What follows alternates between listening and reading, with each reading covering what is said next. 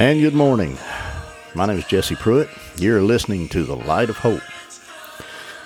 We are so blessed to be with you, and we appreciate you taking the time to listen. We're going to be continuing in John chapter 5. This will be part two of Christ, the healer of his sheep. Christ, the healer of his sheep, part two and the subtitle is The Moroseness of Self Dependence. So we began last uh, episode in finishing up chapter 4, and we went into uh, about nine verses into uh, chapter 5, and we did uh, start a little bit on the healing of the, the lame man at the pool of Bethesda. Now we're going to spend a little bit more time on that and there are three things that I want you to notice as we uh, approach this subject. Again, in a 15 or 20 minute podcast, it's difficult to do the text justice, but we will do the best that we can. Um, I want you to recall again the the situation at the pool of Bethesda, and let me just uh, read a few verses real quickly so that we, we can keep our time short. Uh, verse 2 said there was a, in Jerusalem by the sheep gate, a pool, which in the Hebrew tongue is called Bethesda. and has five porticos or porches. And in these lay a multitude of those who were sick, blind, lame, and withered. Now, verse 4, many are going to be contentious over verse 4. Um, and I'm, I'm going to deal with this briefly. Uh, this is called by many of the old scholars a poetic gloss. Now that's not a that's not a put down on the scripture, but what that means is a they considered it many consider it as a side note or um, a footnote or a marginal note or, or an annotation to explain and possibly uh, some copyist put that in there to explain uh, verse 7. Now, we mentioned last time that uh, verse 7 obviously says that there was something going on here. So, verse 4 was put there for that reason. So, uh, verse 5 a certain man was there who had been 38 years in his sickness. And when Jesus saw him lying there and knew that he had been already been a long time in that condition, he said to him, Do you wish to get well, or wilt thou be made whole? The King James says. The sick man answered him, Sir, I have no man to put me into the pool when the water is stirred up. But while I am coming down, another steps down before me. And Jesus said to him, Arise, take up your pallet, and walk. And immediately the man became well and took up his pallet and began to walk. Now, let's deal with this uh, as concisely as we possibly can. And I, I just want to uh, mention this so called poetic gloss. Um, don't get too hung up over that um, because likely many are never going to agree completely on this. Uh, and and honestly, as far as our part of this uh, study, uh, this is, is going to take a, a minor a minor part. So let's let's just deal, I think, with the situation at hand. And I want you to notice something that I've been uh, calling a magical or mystical cure without any moral significance.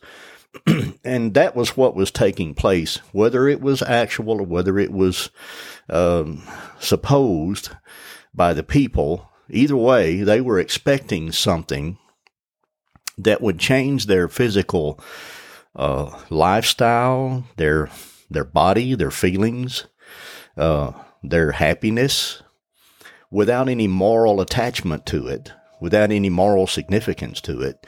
And I want us to see the um, the moroseness of that kind of self dependence. Now we're going to going to deal with that in just a moment.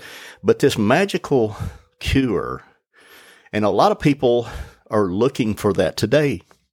You're going to find churches that are built around. I'm not here to put anybody down. I'm just simply just as the fellow said, I'm enlightening the terrain in which we find ourselves deployed. I'm, I'm just, I'm just saying this is, this is what we see. and and people are magically drawn to something that is going to change their life and give them more. I see stuff on social media all the time. Oh, if you'll just click on this, and you'll you'll just believe this is going to happen to you, and people are so much you know into all this kind of stuff. Uh, we have a lot of motivational speakers these days, but life is not always that simple. And it wasn't that simple for this man, but yet he met the master and that made all the difference. So what we see here is just like today, people want something in, in a magical sense. And, and I use that term for lack of a, of a better one.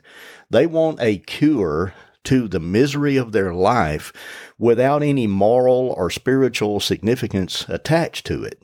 They they're looking for something and, and it's natural. And I'm not I'm not criticizing. I'm simply saying it's a natural thing for us to want to be healthy. It's a natural thing for us to want to be happy and it's a natural thing for us to want to prosper. But what I'm saying here is Christ was dealing with a situation here where this man was he had been 38 years and more likely um, he had some mobility because he says here in verse 7 when the water stirred up, he said, Before I can get to the edge of the water, somebody rushes in ahead of me. And uh, so likely he had some mobility, and as some have even said, it, it's it's even possible that he crawled there on a daily basis. You know, waiting on this cure, waiting on all that he had. And again, I'm not criticizing. I'm just simply saying this is all the man had. He was waiting on something. He, he knew that his legs didn't work. He knew that he was in a bad way. He knew that this was his existence. And if something miraculous didn't happen, he was going to die in this condition. And unfortunately, and sadly, that is the situation with many today, whether in physical or spiritual sense. Okay. So he says to him, when Jesus said to him, and he saw him lying there, he knew his, he knew everything, just like he knew the woman at the well. He knew everything about this man. And he asked him a strange question Wilt thou be made whole, or do you wish to get well? Now, many would say, man, that's a strange thing to ask somebody who's laying there, uh, uh, paralytic. You know, why would he say something like that. But you see, Christ could see inside his heart. And look at his response in verse 7. The sick man answered him, he, sir, he said, Sir, I have no man. And what, what we notice here is that he was, as, as some have said, he, he, he tended to prefer hanging on to uh, or clinging to his spiritual grievance, his nursing his wounds, over, overtly displaying this to the world. You know, it, it's easy for us to get in a condition where we just accept that we're miserable and maybe even have a little tendency to not really want to get out of that because we get used to it. And it's a, it's a natural human tendency. We just, we get, we get settled in our misery, we know deep down inside there's a change needs to happen, but we're not willing to do what it takes or take the responsibility for what's going to happen if we get well. And I believe that possibly could have been the man's situation. And he said to him, Arise, take up your bed, and walk. And the man immediately did that. He became well and he took up his bed and walked. But this moroseness of self dependence, what happens here is we, we get so dependent on ourselves and we get to looking for, you know, some kind of miracle, but we prefer something maybe that's not going to have to require a change in our life. Um, maybe something that wouldn't make us have to show the the responsibility of living you know the right way and doing what we're supposed to do. And uh, and he he just says her I have no man. So he he was he almost took on and I kind of hate to say this but he almost took on a victim status. Is you know this is what life has done to me. This is what's happened to me. And my I'm just miserable in my condition. But he was depending on what he could do now, all of this, you said, man, you're being rough on. Well, we're, we're leading up to the good part here. so many times people just they want to cling to that misery, that mattress of misery, instead of walking as redeemed men, free and having that self-denying sense of serving Christ. You know that that takes a lot of internal courage is what I'm saying.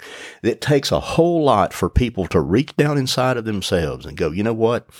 If I give myself to the Lord, and this is where it gets real, this is where the rubber meets the road right here. And there are probably people listening to my voice right now, and you know good and well that you're living in a miserable existence. You somehow know, maybe you were raised in church, maybe your parents raised you as a, in a Christian home, or perhaps the Lord has been dealing with you in some way, and you know what you need to do. But the question is, am I willing to turn loose of this, this thing that I'm calling my existence and just dragging it around like an old mattress of misery? Am I willing to turn it loose and let the master set me free? Because, and here's why, here's why there's the fear. Because it would require me to deny myself and become a servant of Christ and take responsibility for my sins and acknowledge that I am the problem and that, that my, that self is my biggest enemy. And, and that self-denying thing, taking up your cross and walk as, as the Lord said, that's, that's a tough thing to do. That requires a whole lot of internal courage that I'm afraid a lot of people are not willing to grasp and, and, and deal with. So we have the magical cures without moral significance. And everybody's looking for that these days. We have the moroseness of this man's self dependence, and he was in a hopeless state. Sir, I have no man, I, almost a victim. But the third thing that I want you to notice in this is the master's sensitivity to our needs. Um, Archbishop long ago, Archbishop Watkins, back when, you know, maybe I shouldn't say this, but back when archbishops actually had some spiritual things to say. I didn't say it out loud, did I? Uh, the man, he said the man had an incipient yet recipient faith. Now, what that means is this: he had the the potential, he had that he had that seed of faith, the incipient faith, and that's what that means. And I want you to know God gives you that because no man comes to Christ except the Spirit draws him. And people will argue, oh, you don't have to ask Jesus into your heart. All you got to do is be a follower. Uh, forget all of that stuff and just listen to this. No man comes unto the Father except the Spirit draws him and they come through the Lord Jesus. Jesus said, I am the way, the truth, and life. So we have to come through Christ. And we can't come to God unless the Spirit draws us. So the Lord in in that sense gives us this incipient faith to trust him with there's that seed that that hint of potential so he had that and then he had recipient faith in the sense that he was willing to accept the word of god and act on it okay so, what needs to happen here, and what he had to do, and what you have to do right now in your situation, and you may be listening to me, man, you get madder and madder listening the, the words that I'm saying because you know it's true. You know that there, God is wanting to use you, He's wanting to change you, but you don't want to change. You want to just hang on to that misery, and that, and we all have that. I, I, I feel you, as they say. I understand because I've been there, but I'm telling you, you must exercise faith. Okay. You must release your mattress of misery. You must release your mattress of misery and grasp the word of Christ. You must be willing to choose to get up in response to his command. That's the recipient faith. That man right there, this man in this text, had to be willing to not only just to have that potential of faith, but he had to he had to be willing to make that choice. And it's going to require some us to deny ourselves. The, the life of the Christian is not some bowl of cherries that everybody seems to want to put it out there today and everything's so lovely and boy, all your cares are going to be over and everything's going to be perfect and you're going to come into a lot of money and oh, you're going to do, you know, that, that's the, that's the stuff that the world paints. I'm going to tell you something. The picture that Christ paints in the, in the scripture and in everything he preached. He painted a life of self denial. That doesn't mean that it's not worth it. Doesn't mean that we're not blessed. I promise you, I'm blessed beyond my dreams. I'm not a wealthy man, but I'm, I'm wealthy in more ways than the world can possibly give me. I'm wealthy in, in, in his blessings and in friends and family and things that money can't buy. That's what I'm wealthy in. And what I'm saying to you is this it's a it's a life of self denial. It's a it's a life of self sacrifice. It's a life where we deny what we want and choose to do what he wants us to do. And that is the difficult man, that's where the rubber meets the road with a Christian today. If you want to be a Christian, you want to walk with the Lord, you know, it's not going to be mountaintops all the time. And I wrote something recently, uh, part of a paper that I wrote, and I shared it on social media.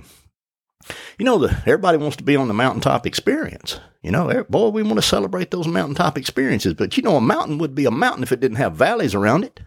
It'd just be flat land, like it is out here in West Texas. If a mountain didn't have valleys surrounding it, it wouldn't be a mountain. And you know, Psalms 23 says we, though I walk through, he didn't say you camp out and put up a mailbox in the valley. No, that's where we grow. That's where we learn. And, you know, the Christian life is not all this bowl of cherries and whipped cream that everybody wants to make it to be. But I promise you, it's worth it. Why? Because, first of all, my sins are forgiven. First of all, I belong to Him. And I know where I'm going when I die. And it, it, doesn't matter what the world does to me. Doesn't matter what the enemy does to me. When I, man, when this life's over, I know where I'm going. Now, like Dr. Falwell used to say, I'm not ready to get on the bus today. I got things to do, but I'll go when he says go. I mean, when it's, when it's my time, it's my time. And I'm not worried about what's going to happen. I don't know what's on the other side exactly. I mean, I know what the scripture says, but I mean, I, I trust him because I know he's going to be there. And the thing today that I want you to get is this man who was paralyzed in his body, the principles that apply to him are the same principles that can apply to you in your life. You might be working in the oil field or you might be somewhere else.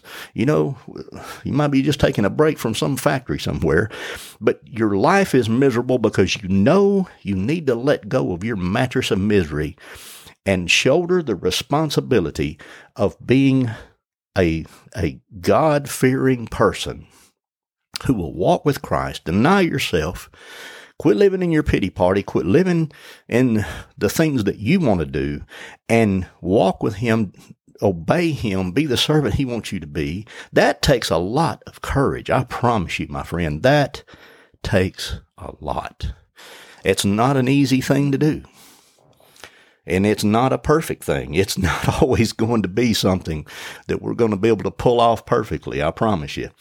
But I want you to know the moroseness of self dependence will get you nowhere but hanging out at the edge of a pool, waiting for somebody else to be slower than you to get, you're waiting on some kind of something that's never going to take place. And if that's the kind of religion that you have, my friend, you need to trade it in for something real. You need to trade it in for a life with Christ. You need to trade it in for allowing Him to, to make you new. If you've never trusted Him, I, I urge you right now to bow your head and just you don't even have to speak the words out loud. You just give your heart and life to Him. You become a follower, whatever the Holy Spirit leads you to do. He will forgive your sin. He will heal you first of all inside. He will heal you, heal you spiritually. Whether he heals you physically or not, it has to take a, a back seat to whether he heals you spiritually. Because that's the first thing that needs to happen. You know, I can get this body can be healed, you know, and without Christ, I'd still die and go to hell. But the truth of the matter is, if He heals me spiritually, the rest of it is just it's just life. What what really needs to happen right now is you need to give your heart and life to Christ. Until next time, this is Jesse Pruitt. You've been listening to the Light of Hope.